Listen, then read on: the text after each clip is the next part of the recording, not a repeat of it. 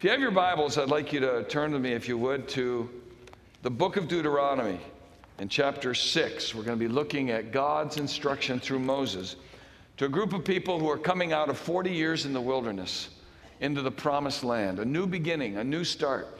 And what was on God's heart was how the parents, particularly the dads, would be influencing the next generation for Jesus Christ, the call to be faithful men. And here's how God put it to Moses in Deuteronomy 6, verse 1. These are the commands, decrees, and laws the Lord your God directed me to teach you to observe in the land that you are crossing the Jordan to possess, so that you, your children, and their children after them may fear the Lord your God as long as you live by keeping all his decrees and commands that I give you, and so that you may enjoy long life. Hear, Israel, and be careful to obey, so that it may go well with you, and that you may increase greatly in a land flowing with milk and honey, just as the Lord, the God of your ancestors, promised you. Hear, O Israel, the Lord our God, the Lord is one. Love the Lord your God with all your heart, with all your soul, with all your strength.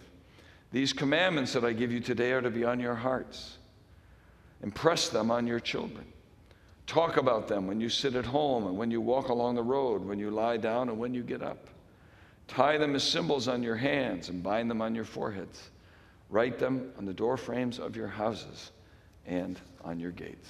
Let's pray for a moment. Father, I want to thank you for this Father's Day. A day where across the land we are able to remember the dads who are still making such impact in our lives. And I know that whether we are gathering here in Brentwood or whether we are down at the Antioch campus, or whether today we're entering into thousands of homes here and around the world who are with us right now with this live stream. I'm praying today, God, that you will speak to all of us, but particularly to us as fathers.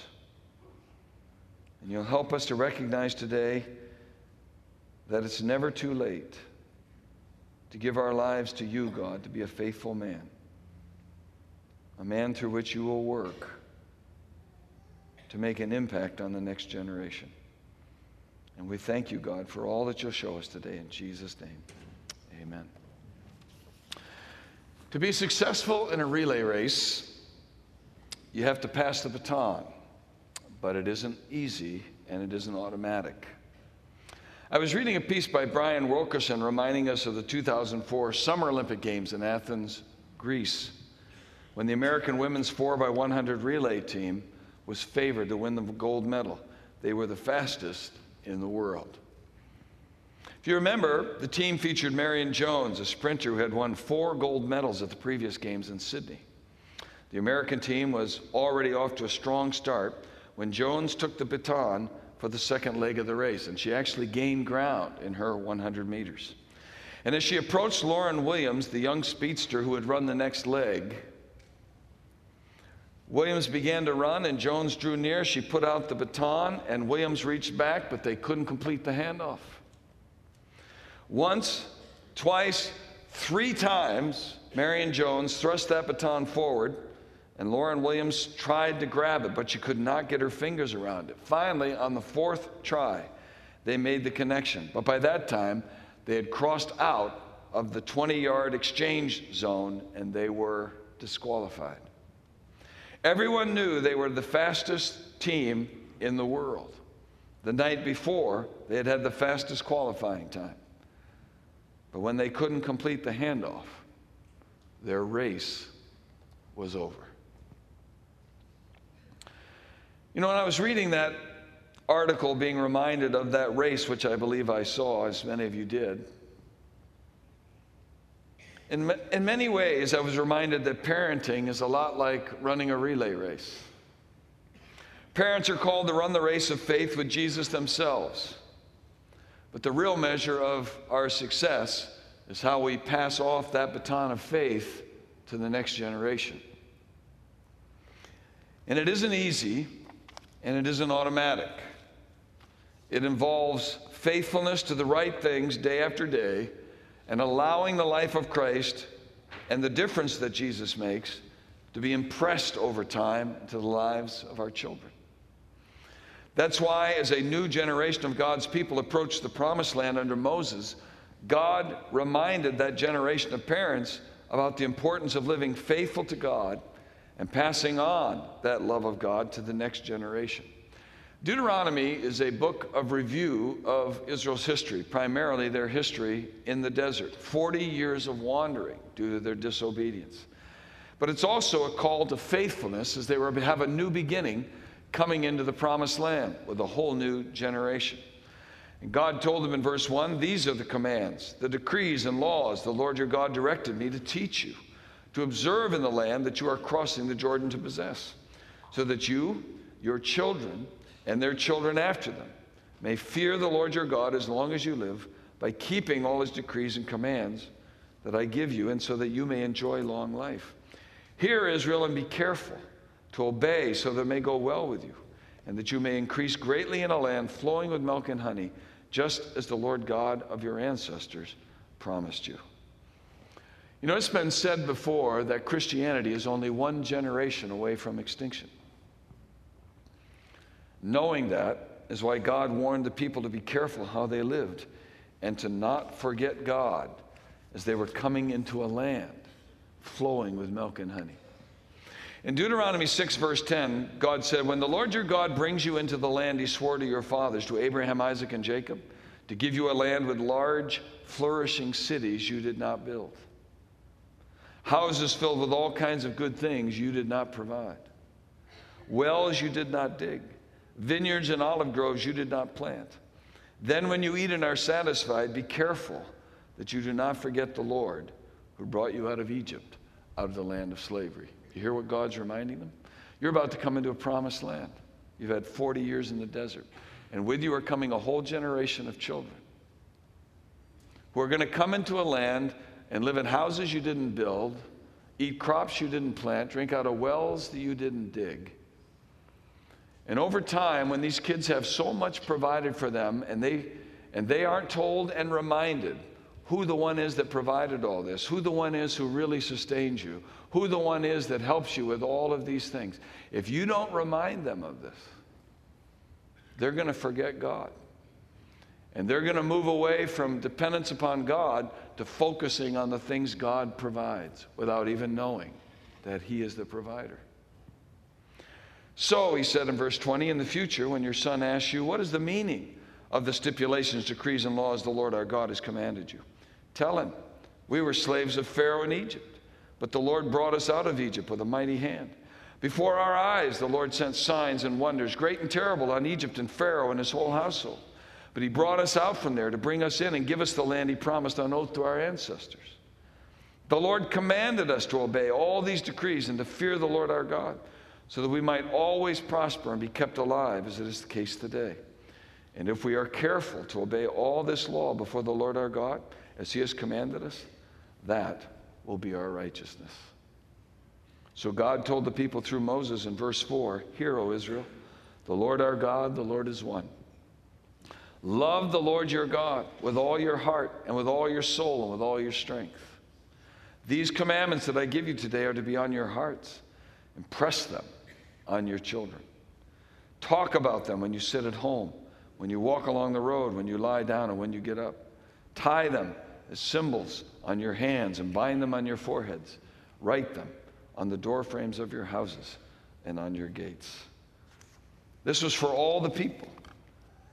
But particularly as we learn from the scriptures, it was for the fathers who are called by God to be the heads of their households. Which is why God told the New Testament believers through the Apostle Paul in the book of Ephesians in chapter 6, verse 4 Fathers, do not exasperate your children. Instead, bring them up in the training and instruction of the Lord. Because as God reminded Moses, God is calling us to be faithful men who will impact each generation for Christ. How are we to fulfill that calling? God said, by loving God ourselves and by impressing that love on our children. We fulfill God's call to be faithful, faithful men by loving God ourselves. Moses said in verse 4 Hear, O Israel, the Lord our God, the Lord is one. Love the Lord your God with all your heart and with all your soul and with all your strength. These commandments that I give you today are to be on your hearts. We are to love God, and that love is to be real. You know, I came across an article entitled Introducing Christ to Your Child. And in this article, it was telling about research that's been done over the last 50 years of the factors that help most children to want to know Christ and to live for Him. And what I read there was pretty revealing. It said in American culture today, most young adults follow Jesus Christ because they, following Jesus Christ, have come out of a non Christian home where they were converted to Christ in their teenage years through a dynamic youth ministry. Or they come from homes where they grew up in love with Jesus because mom and dad were so in love with Jesus that that love permeated their lives. It passed through their pores. Very few believers come from homes where there was kind of an indifferent, apathetic, half hearted commitment to Jesus. It went on to say it's sobering and thought provoking to suggest that in American culture, the chances are better for a child growing up in a non Christian home to become a Christian than for a child growing up in a home that has an indifferent, apathetic commitment to Jesus Christ. That's why God told Moses to tell a whole generation make sure that the love of God permeates the parents. God was calling the present generation entering the promised land to love God sincerely and completely. Hear, O Israel, the Lord our God, the Lord is one. Love the Lord your God with all your heart and with all your soul and with all your strength. These commandments that I give you today are to be on your hearts. They are to be on your hearts. That phrase, love the Lord your God, is a Hebrew word for genuine affection, a longing for God, a desire for Him that shows. You know, you can always tell when a man really loves something. You can always tell when a man really loves something. You can tell by the way they talk about it, by the priority that it has in his life, by what occupies his thinking, by what drives his desires, by how he wants to spend his time. God is calling men and women too to love him with all your heart, with all your soul, with all your strength. With all your heart means with your whole self, with your mind, your will, and your emotion. With all your soul has to do with all that is truly you. It flows from within, it's your very being. You don't have to work at this. This is what flows out of you. You love God. With all your strength, meaning fully, diligently, speedily, with all the drive and passion you possess. How are we to love God like that? What is God's love language? God told Moses it's obedience. Verse 6 These commandments that I give you today are to be on your hearts. That's why Moses said in verse 1 These are the commands, decrees, and laws the Lord your God directed me to teach you to observe in the land that you are crossing the Jordan to possess, so that you, your children, and their children after them may fear the Lord your God as long as you live by keeping all his decrees and commands that I give you, and so that you may enjoy long life. Hear, Israel, and be careful to obey so that it may go well with you, and that you may increase greatly in a land flowing with milk and honey, just as the Lord, the God of your ancestors, promised you. Be careful to obey, God told Moses. And if you love me, God said, you will love my commands and you will obey them. You know, it's the very same thing that Jesus said to a group of disciples in the upper room at the Last Supper the night before he went to the cross. John 14, verse 15. If you love me, keep my commands. That's God talking. And I will ask the Father, and he will give you another advocate to help you and be with you forever, the Spirit of truth. The world cannot accept him because it neither sees him nor knows him, but you know him, for he lives with you and will be in you. I will not leave you as orphans, I will come to you. Before long, the world will not see me anymore, but you will see me. Because I live, you also will live. And on that day, you will realize that I am in my Father, and you are in me, and I am in you. Whoever has my commands and keeps them is the one who loves me. The one who loves me will be loved by my Father, and I too will love them and show myself to them. If you love me, keep my commands, Jesus said. And if you do that, he said, I'm going to ask the Father to give you the Holy Spirit so that you may know me even better and you may know my Father better, and you may know the love that we have for you better. The Holy Spirit living in you is the key to the believer's understanding of what living a life for God and loving God is really about. And what God wants to see and what our kids need to see is what a man who really loves God looks like. Guys, this isn't rocket science. the thing they need to see most is what a man who loves God looks like. How do they live? How do they talk? What do they do? You see, that's why Jesus said in John 14, verse 19, Before long, the world will not see me anymore, but you will see me. Well, how are we going to see him? Because I live, you will also live, and on that day you will realize that I am in my Father, and you are in me, and I am in you. Whoever has my commands and keeps them is the one who loves me. The one who loves me will be loved by my Father, and I too will love them and show myself to them. God wants us to live with a love for Him that's genuine, is seen by the way we love and keep His commands. Then He said, I'll give the Holy Spirit in your life, and I'm going to manifest myself through you so that others can see who I am. You want to see more of Christ displayed in your life? Do you want your family to see more of Christ displayed in your life? I know I do. And God said, You love me then. Love the Lord your God with all your heart, with all your soul, with all your strength. Know God's voice. Listen to his word. Do what he says. And Jesus said, I will love you and I will show myself to you. You see, that's why when Jesus was confronted by the religious leaders who wanted him to boil down all the commands just to one, if I'm only going to do one thing, God, what's it going to be? And Jesus quoted from this passage, you remember? Matthew 22, verse 34. Hearing that Jesus had silenced the Sadducees, the Pharisees got together. One of them, an expert in the law, tested him with this question Teacher, which is the greatest commandment in the law? And Jesus replied, Love the Lord your God with all your heart, with all your soul, with all your mind. This is the first and greatest commandment, and the second is like it love your neighbor as yourself. All the law and the prophets hang on these two commandments. What's the most important command? Love God. And then love others. Everything hangs on this.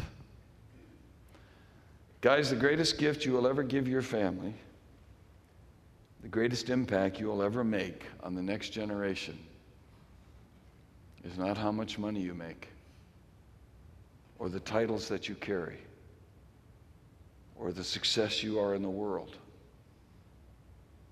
It's not even how much time you spend with them.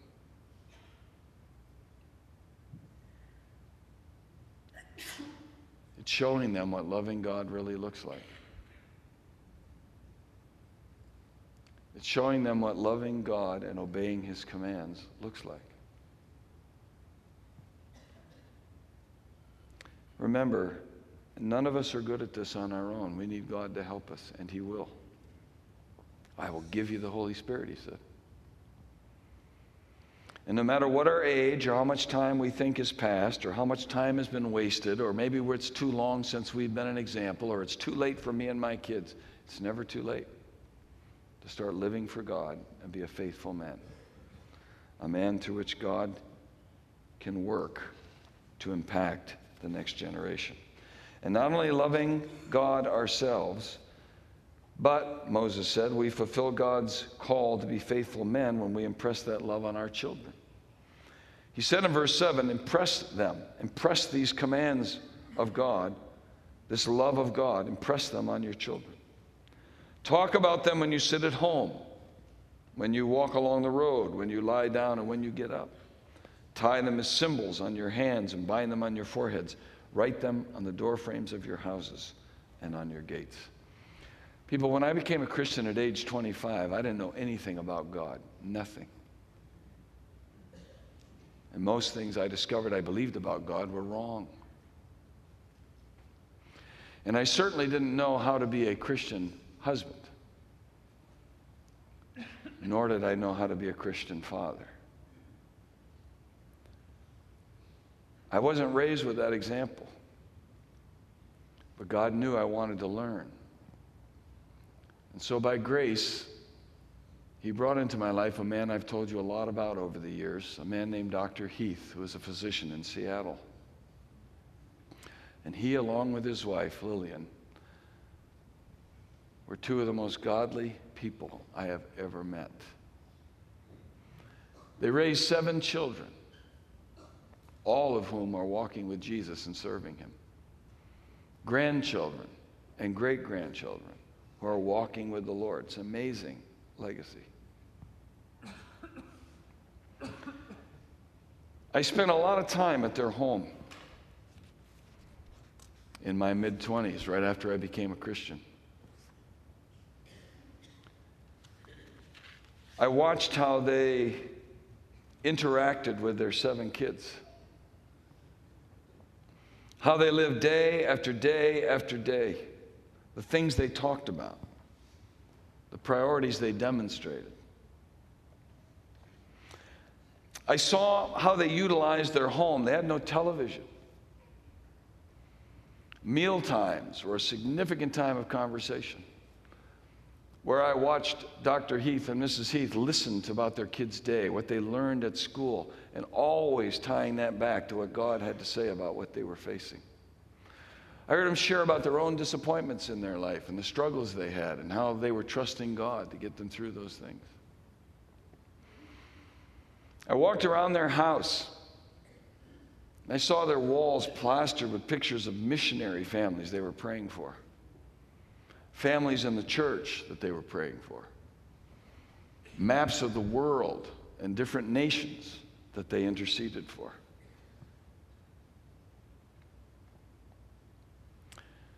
I saw how a genuine love for Jesus is modeled for a family. And their example not only impressed those values into their kids, obviously, but those values were impressed into me. And you know, the funny thing is, I still remember that after witnessing all of that over time, I never once had a desire to be like Dr. Heath. But what happened to me is that I had a growing desire to want to be like Jesus.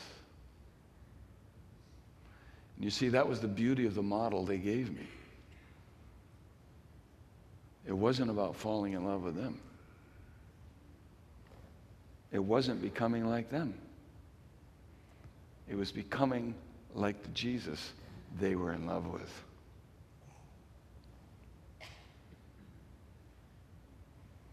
And I saw firsthand how a husband and a dad lives to impress those things upon their children. That's what God told to Moses. You're coming into the promised land. You got a whole generation. It's a fresh start. God told Moses to tell the people to live in such a way that love for God and obedience to his commands was impressed upon the children. Verse 7 impress them on your children. Talk about them when you sit at home, when you walk along the road, when you lie down, and when you get up.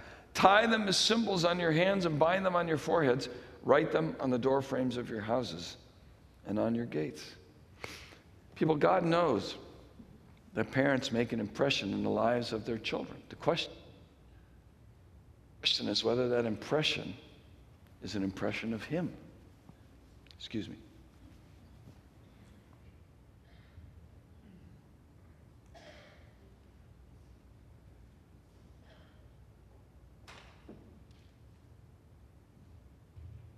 Public speaking when you don't feel well is really fun. I'm sorry for all the folks on the live feed who get a live feed who get a close up of that. That can't be very good. Anyway, the question is whether or not the impression we make will look like Him. God said, impress them. You know, that word impress is very interesting. It's the idea like piercing, working something under their skin, penetrating them is the idea, inculcating them. It's kind of the idea of um, putting an indelible impression on the mind and heart and souls of your kids by living a consistent, frequent, and emphatic repetition of the very things that you love about God or that God is loving in you. Let them see how the love of God and the Word of God permeates and influences every area of your life. Let them see that following Jesus is not a lifestyle, it is your life. Impress it on them, not by force, but by an irresistible and undeniable example.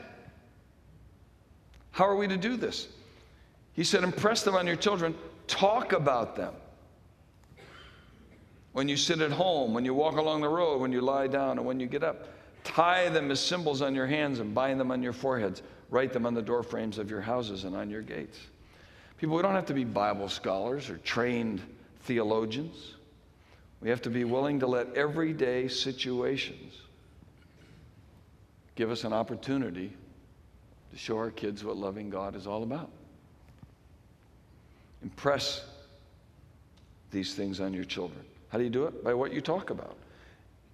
Talk about them when you sit at home, when you walk along the road, when you lie down, and when you get up. People, it's not just doing Bible stories and prayer times in the morning or in the evening when the kids go to bed. Those times are important. But it's what you talk about throughout the day. At the dinner table, taking the kids to school. Is Jesus part of our everyday conversation? Is it a natural part of what your family sees you talking about because it's a priority to you? Now, I'm going to share this with you not because I do this so well, but I'm learning myself how to do this with another generation in our family with our grandkids. About a week or so ago, I rode to Bakersfield on a train with two of my grandchildren, who are six and four. Carla was already in Bakersfield down there helping to take care of our new little girl Eden and helping out my daughter Kelsey. And I was going down there to meet them because our other grandson was having a birthday. Five hours on a train with a six year old and a four year old. Now, you sit upstairs on these cars, the bathrooms and the exits are downstairs. So when we rode along, we were always trying to find things to do. So we would look out the window and we would go up and down the stairs and we would draw pictures and we would go up and down the stairs and we would eat our lunch and snacks and we would go up and down the stairs. I kid you not, I don't know how many trips we made, but it was up and down and up and down. There wasn't anybody in that car that didn't know my grandson by the time we were done. But we spent a lot of time talking. And what was interesting, we, we talked about my childhood, about how I became a Christian. And they asked tons of questions. When you're six and four, they always begin with a why. Why, why, why, why, why, why, why, why, why? And when you answer, it's well, why? And you give them another, well, why? Why, why, why, why, why, why, why, why, why, why, why? Why. And you keep answering the questions because they're so inquisitive. And after a while, it's just, well, because because I, I'm out of answers. So I thought two can play at this game, so I started asking them why questions. I said, You know what? Why do you think Jesus made the sky so blue? Why do you think God allowed people to figure out how to make trains? And I kept asking all kinds of why questions like that. And we had such a great conversation. We even talked about heaven. And we talked about hell. And we got a chance to talk about why, if you have Jesus in your heart, you don't ever have to be afraid to die. I didn't bring that up, they brought it up.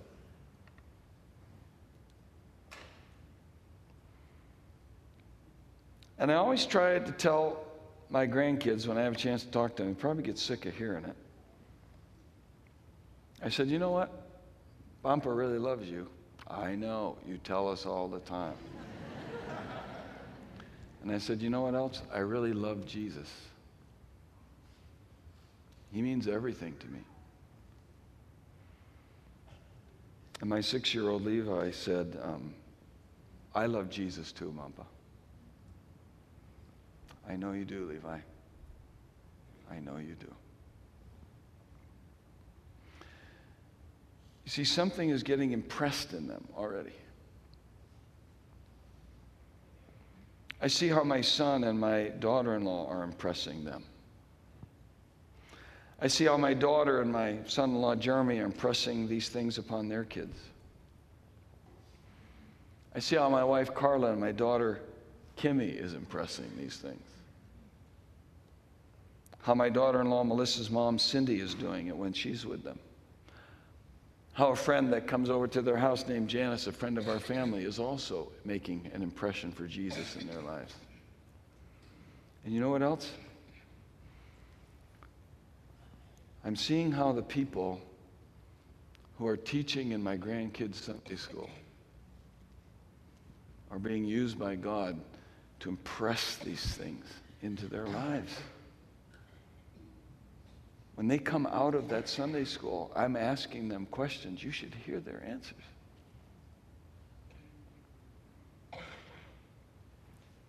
It isn't that my kids are even going to, my grandkids are even going to remember that train trip someday. Maybe they will, maybe they won't. It isn't even the things we talked about that day.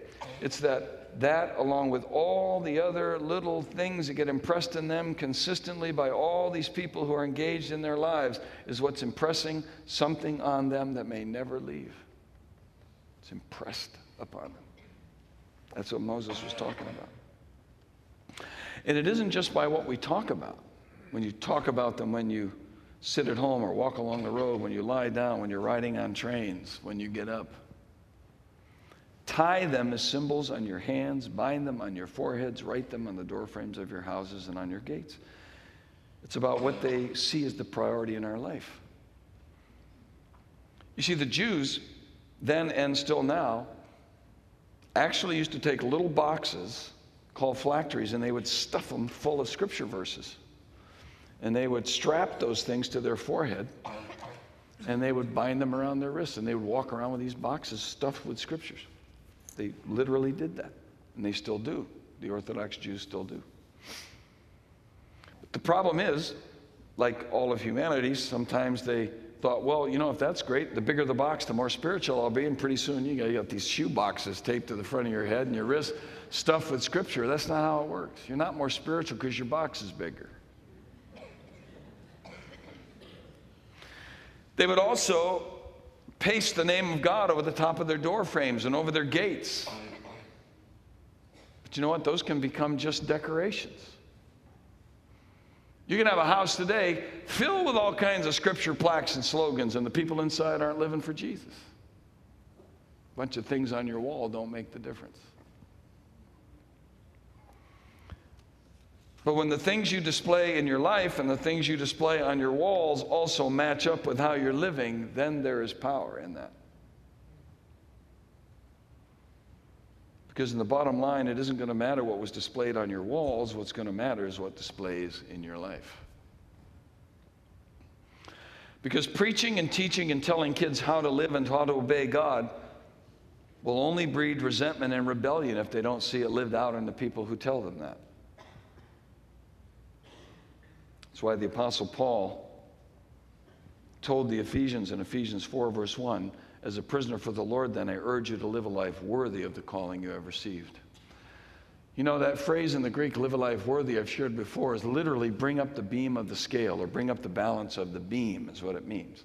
In other words, if you are professing that you love God and obey Him, then bring up your life to match what you are professing. That's what he's saying. That's the worthy life. Our kids know the difference between what is just words and what's real life. Jesus said, if you're not careful, you can be like a whitewashed tomb. You look beautiful on the outside, but inside, it's not real. He told Mark, in Mark chapter 7, verse 6, Isaiah was right when he prophesied about hypocrites who do this. These people honor me with their lips, but their hearts are far from me. Kids know the difference. They know the difference. Guys, I just want to say today none of us lives this perfectly. We just don't. All of us are hypocrites to a certain degree. None of us lives completely for Jesus 100% of the time. I've told you before, that's why when I meet people in the community and I tell them where I'm from and where I go to church and I invite them to come, they say, ah, you know, the church is full of hypocrites. I say, you're absolutely right. And I'm the chief hypocrite at Golden Hills. And you know what else? You're a hypocrite too, so why don't you come and join us? You'll feel right at home.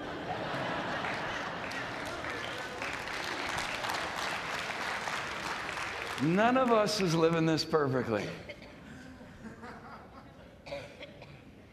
And you know, the good thing is, our kids don't expect us to. They know we're not perfect. What they expect us is to be real. People, I can't tell you over the years how many times I've had to apologize to my wife and my kids when I didn't get it right. When I didn't respond right, when I didn't discipline them right, when my example wasn't the best.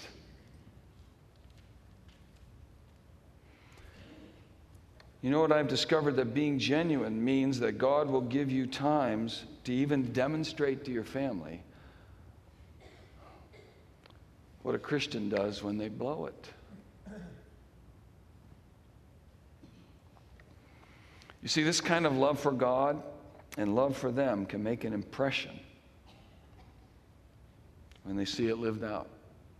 Not perfectly, but genuinely that Jesus is real and loving and obeying him is the right way to live. And this kind of faithfulness not only prepares them to follow Jesus, but it helps prepare them for the many moments in life which they're going to have to face on their own with God. You know, in that same article I mentioned earlier, Introducing Christ to Your Child, It went on to, to, to, tell in there the story about a young man named David Kraft who grew up in the Bay Area here. His dad was a very godly pastor in the South Bay. David Kraft grew up with a father who constantly remembered God's faithfulness in the past so that David might trust God in all of his tomorrows. David grew up in love with Jesus, this article said, and he felt the call of God into the pastoral ministry, so he went to Denver Conservative Baptist Seminary. David was a big, athletic young man. At the age of 32, he was six feet, two inches tall, weighed 200 pounds. He worked with a Fellowship of Christian Athletes. And also that same year, at 32, he was diagnosed with cancer, racked his whole body. And over a period of time, he dropped from 200 pounds to 80 pounds. And when he was about ready to pass from this life into eternity, his dad came to visit him again in the hospital room. Lying there in the bed, he looked up and he said, Dad, do you remember when I was a little boy? How you used to just hold me in your arms, close to your chest? Pastor Kraft nodded, Yeah. David said to him, Dad, do you think you could do that for me one more time?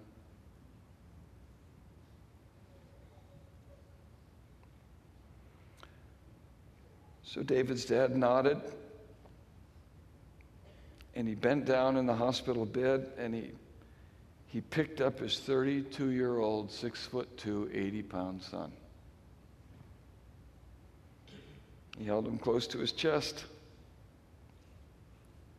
face to face, eyeball to eyeball, and they were both crying.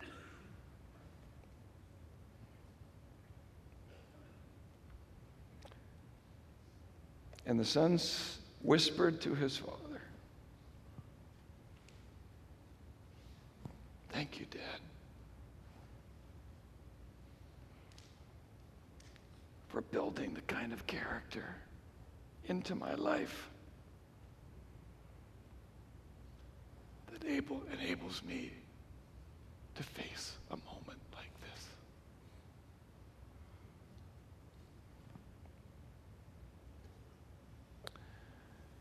There are lots of things we can give our kids. But none will be greater than the gift of a faithful man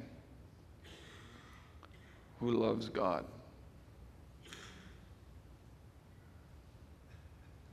And impresses that love upon his children.